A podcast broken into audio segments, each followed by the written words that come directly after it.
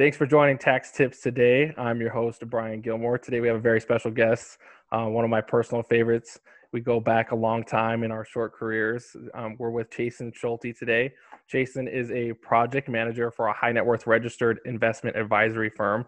Uh, he also prepares client tax returns. Um, love talking to Chasen. You know, I have a little bit of, of experience in the biz as well, preparing tax returns myself. And so always love shooting the breeze with them. Chasen, how's it going? How are you doing? How are you holding up? And I'll be doing a lot better once this 10-15 deadline passes. Um, I'm sure you're feeling the same way, but um, it's one of those things that when you do tax returns, you just gotta kind of get through it, right? Right, and yeah, and how? I mean, we'll take a you know a few seconds to talk about um, COVID prep. How was your firm prepared for the whole COVID crisis? How's it going? I mean, like just just uh, surviving that whole aspect. Um, luckily, the RIA firm, uh, registered investment advisory firm that I work for, pretty small operation. We, you know, manage about 100, 110 million dollars in assets, and there's only six of us. So luckily, to go remote or to have us split the office 50-50 wasn't a big deal, um, just because you know a lot less people to have to move around um, compared to some of those giant call centers and bigger companies like um, like the one you work for. So right, it's pretty right. easy transition for us. kind of wasn't great that it was right before, you know, the tax deadline that we had to figure this all out, but uh, we made it through and, you know, we're trucking along. So yeah, good. It's a great year to be employed. That's for sure. We are so excited to have you today. We're going to be covering uh, a few subjects, but mainly revolving around the concept of charitable contributions um, and mainly how we can offset some of those capital gains. Uh, just for those of you that are listening that might be newer to the concept, you know, charitable contributions, of course, you go on your 1040. It's it's recorded in uh, the Schedule A. Uh, Schedule A only really plays to your benefit if you are itemizing your deductions. Uh, you know, Chasen and I probably are. I mean, I guess I'll speak for myself. I'm not in that category um, quite yet. You know, I'm I'm not as affluent as I aspire to be at some point, but it only matters if you are making um, charitable contributions or if you're paying um, interest in certain regards uh, that is in excess of what's called your standard deduction. Uh, as of 2020, the standard deduction for those who are married filing jointly, which is our highest category, will be 24,800. If you're like Chasen and I, I assume Chasen's still single. So if you're like Chasen and I, we're closer to that 12,400 yeah. um, category. The good news is, is we still have what um, a month and a half, but it is in in COVID, um, the you know, world of COVID. So I don't know if we'll be getting hitched that soon to be able to file MFJ for the next year. I don't know. What you got any plans coming up in the next month and a half?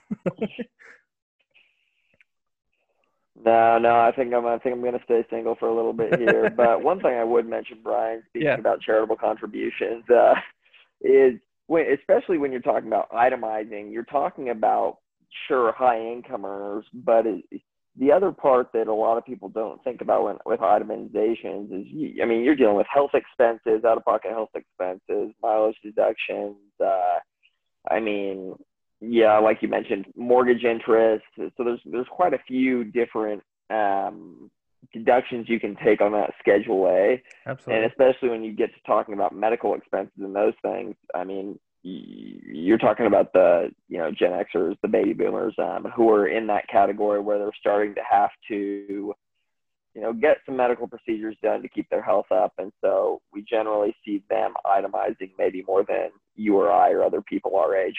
Absolutely, and I think that's really applicable, especially during uh, times of uncertainty uncertainty in the medical field.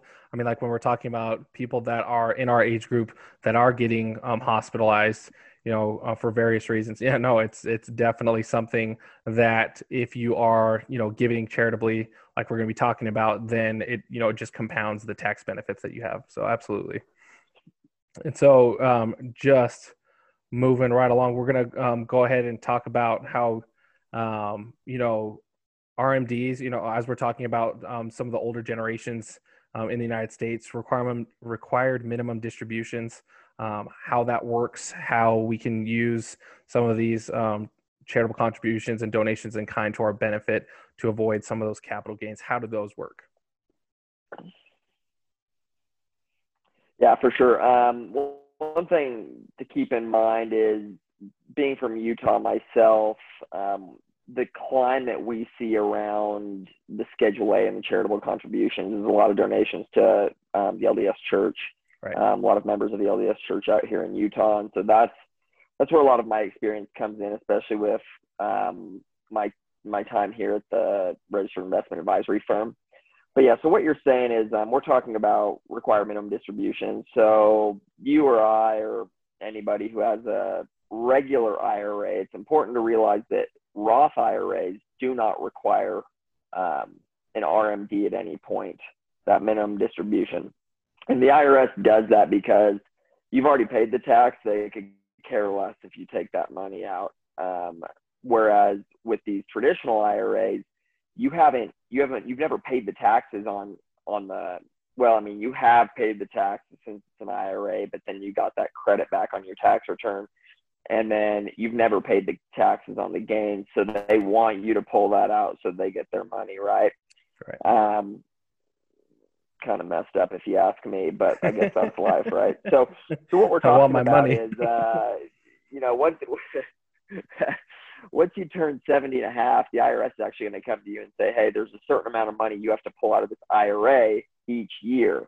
Now, depending on the size of the account, I mean, I've seen, you know, some clients of ours who have most of their money in a 401k that gets drawn from regularly in their IRA has a couple thousand dollars and they have to pull $300 out. It's not causing them any sort of, you know, tax implication, maybe a $100 worth of taxes to be owed on that. But when we get into some of our bigger clients with, you know, being 80 years old and having $2 million in an IRA, that's where this, these RMDs can really mess people up, especially when you're near the end of your life. So something we've started to do um, with some of our clients is uh, it's called a QCD, a qualified um, charitable distribution. And what that is, is when you're distributing funds from your IRA, um, specifically the RMD. You can't do it just as a regular distribution. It has to be from that RMD. So if you if you don't qualify for an RMD, you do not qualify for that QCD. Um, but yeah, so what we're doing is we actually take stocks that they own and we're donating it to the church for them or donating it to other charitable organizations that have accounts at Charles Schwab and Fidelity and all these others and avoiding the taxable income on that distribution um, helping them save quite a bit of money in taxes, you know, as you can imagine, because, yeah. you know, we're, we're completely stopping that as income.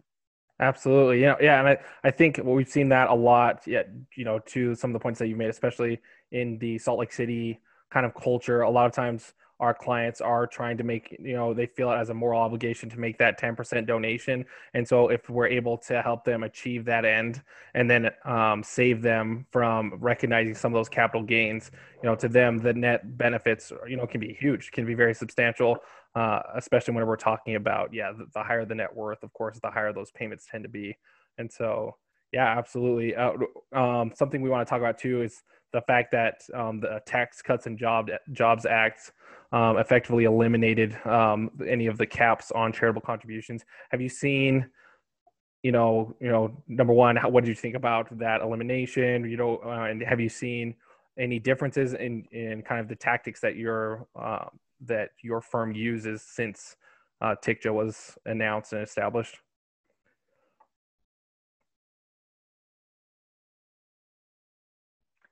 Yeah, so two things, I guess. One, sometimes before the standard deduction was doubled, you know, remember before the TG, TJCA, um, we were looking at a 6,000 standard deduction for individuals and, you know, 12,000 somewhere around there for, you know, married filing jointly. So before that, it was so easy to itemize. We would pay two years worth of tithing or two years worth of these donations in one year to help them get the most benefit. That doesn't really apply anymore. Um, with this higher standard deduction, it's harder to hit that itemization, and so you know we we we're doing one year at a time. Um, but the other thing we've seen is we've seen clients um, donating a lot more money, especially in big income years. Um, I can speak for one of our clients um, owned a farm, made a ton of money when he sold his farm, and kind of all got put into this trust, um, a charitable remainder trust, which we may talk about next time you have me on. Yeah. But as as far as his QCD goes, he is he's hitting a hundred thousand dollars every year. He'll donate a hundred thousand dollars worth of stock, and the reason being, I mean, Brian, you think about this when when you have a hundred thousand dollars worth of stock with a cost basis of twenty grand because it's been Right. sitting in that account for years, um, he's he's set to pay at his tax bracket, you know, twenty percent on that. Right. So if he were to cash out any of that, he's paying the 20% on the gains. Whereas by donating it directly to this charitable organization, he doesn't have to recognize any gains. He doesn't have to recognize any income. And basically, he just gets to give that money to the church for free. Right. And it, it and makes a ton of sense for, for a lot of our clients.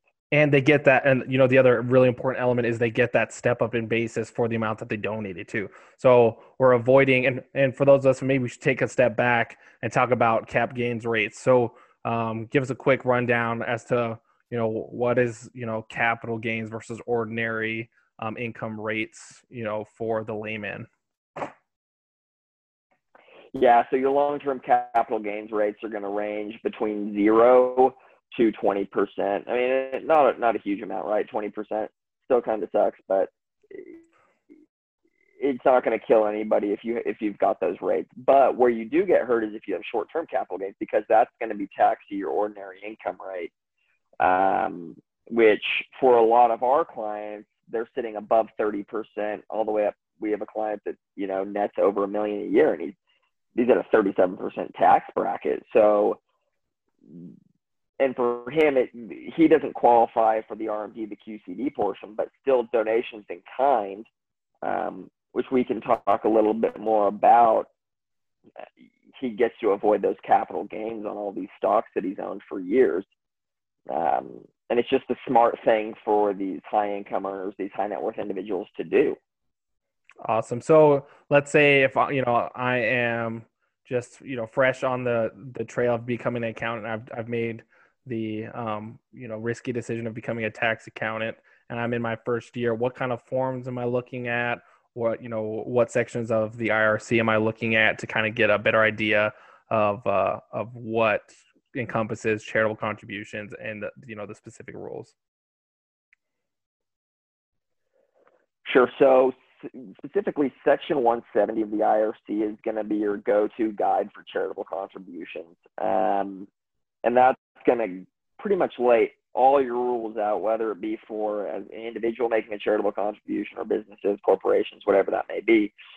But as far as what I'm discussing now, these QCDs, donations in kind, within the charitable contributions realm, um, the IRS actually publishes a great article or great, they have a great publication called, it's the 590B, um, talking about distributions from, in, from IRAs or individual retirement accounts.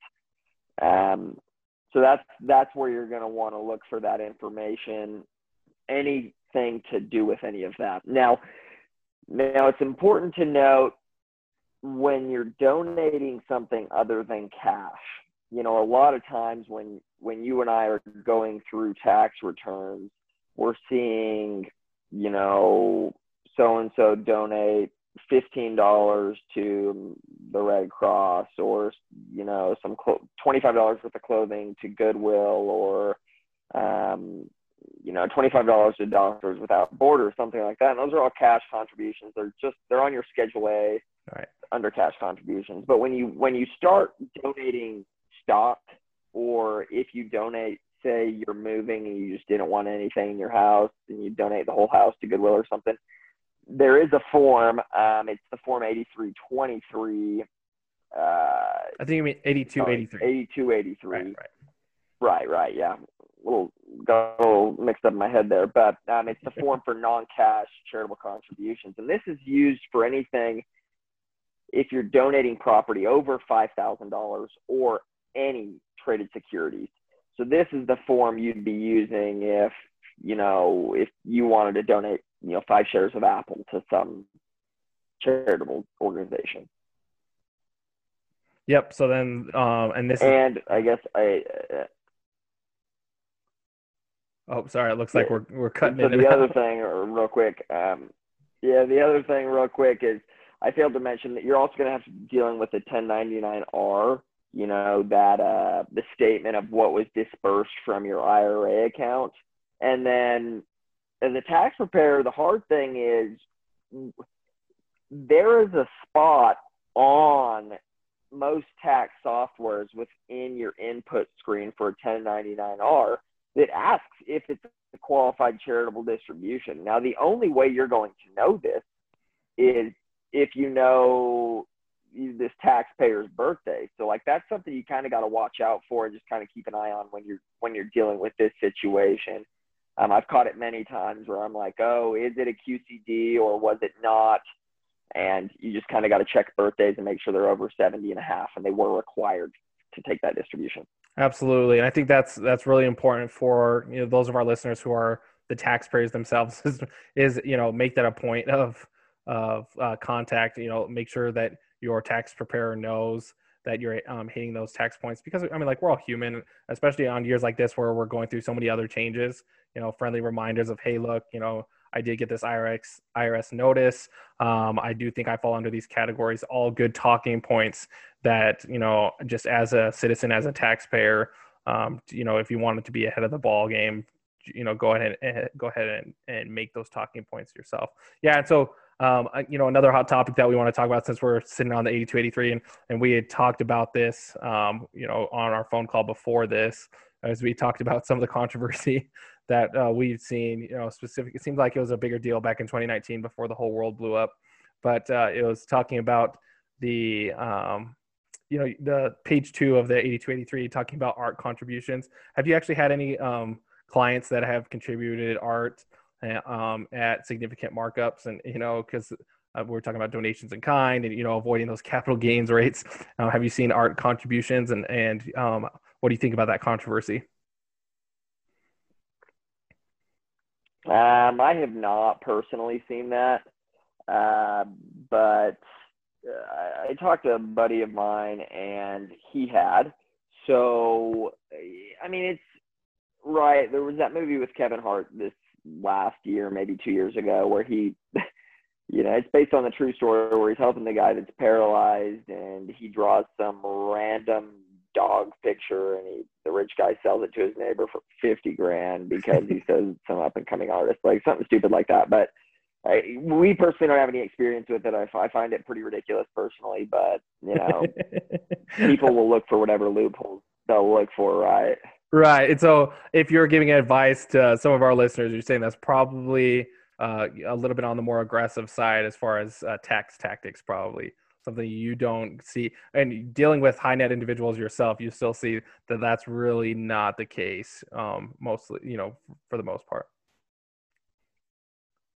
Yeah. If, if I had to give a recommendation, I would probably avoid doing something to that end, uh, just because I, I think at that point you're asking for the IRS to come in and audit you. Oh, hundred percent. I was gonna say we did. Uh, um, I did have the opportunity to be, you know, to be involved with one of our clients who did take this approach. You know, luckily he did have a substantial record of being a collector um, and a tradesman himself. He did have reputable um, sources to value his property, and he did rotate um, the people that valued his art. So you know, especially if you're favoring you know one specific um, person. I think it's it, you know um, some of these aggressive uh, tactics can are, are pretty see through and like you said are, are a lot more likely to get a second opinion from the IRS, which uh, I think for the most part we we love to avoid them at all costs. like, as long you know, unless of course we have to go to bat for something that we strongly believe in. I think it's uh it's for um, our benefit and for our clients' benefit to just play within the rules. And I think that's the general consensus. Is that right?